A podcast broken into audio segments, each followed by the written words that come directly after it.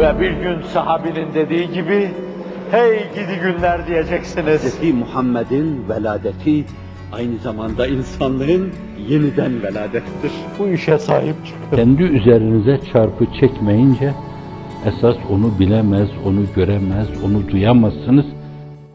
Hatta şu Hristiyan dünyada hiçbir şeyden haber olmadığı halde ne aralıktan haberi var, duymuş, aralığı soruyor, aralıkta ne olmuştu ki?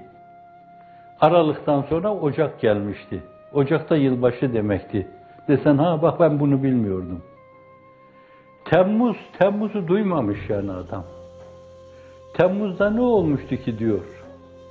Fakat burada şeytani bir mülahaza ile, şeytani bir fişleme ile, şeytani bir hiyanetle kimsenin bir şeyden haberi yok.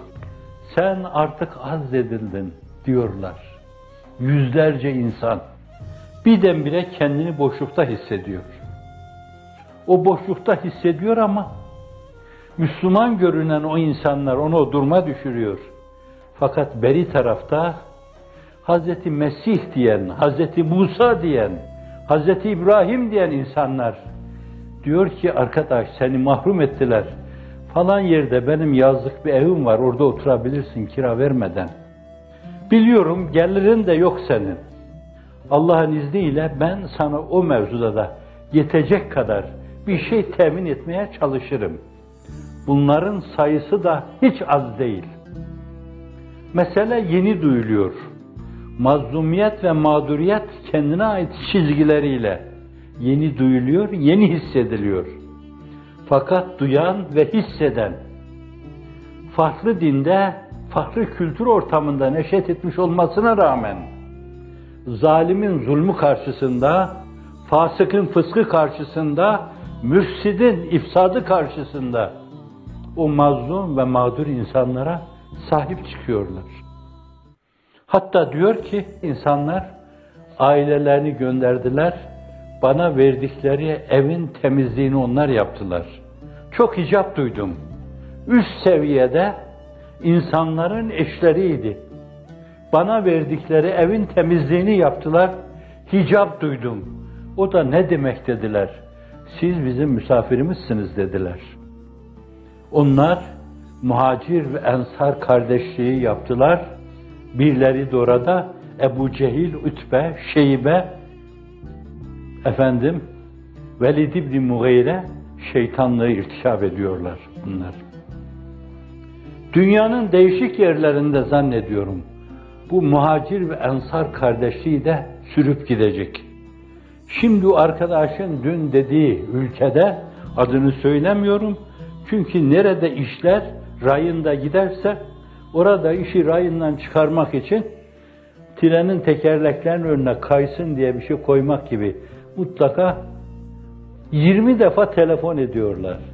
20 defa bukeyin gönderiyorlar oraya. Allah cezalarını versin. Gönderiyor ve kafa karıştırıyorlar. Bir yerde direnmiş, dayanmışlar bir ülke yine. Dedikleri yapılmadığından dolayı her gün bir kere, iki kere telefon ediliyor. Devletin başındaki adama. O adam da sizin yetiştiğiniz kültür ortamında yetişmemiş.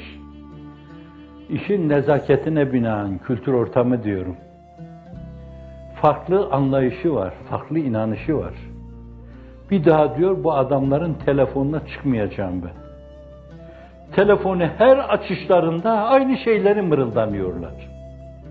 Aynı şeyleri. Ve böylece dünyada farklı bir sevgi atmosferi oluşuyor. Bu oluşuma katkıda bulunmak, onlara karşı bir yönüyle yapacağımız şeylerin üçüncüsü gibi geliyor bana. Evet. O mazlumiyet, mağduriyet anlatılmalı. Kimseyi kötüleyerek değil yani.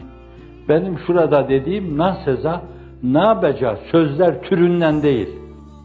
Fakat mazlumiyet ve mağduriyetimizi benim bir şeyden haberim yoktu.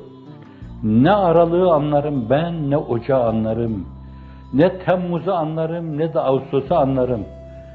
Siz bunları söylediğiniz zaman ne olmuş diye ben aval aval sizin yüzünüze bakıyorum.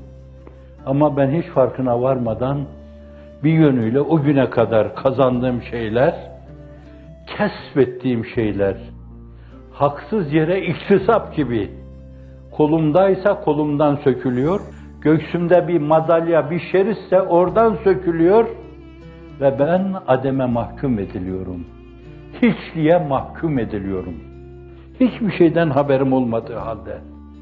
Sadece bir yerdeki bir şeytanın Yezdücirdin çocuğu birisinin kararıyla fişlemesi neticesinde Yezdücirdin torununun fişlemesi hala Pers Pers diyen Tebriz'i Medine gibi gören ve varsa dünyada en ideal, ütopyaları aşkın bir idare şekli İran'da diyen bir insan fişliyor, işliyor ve bir sürü insanın canına zehir zemberek gibi cinas işliyor. Evet, siz koyacağınız yere koyun bu mülazaları.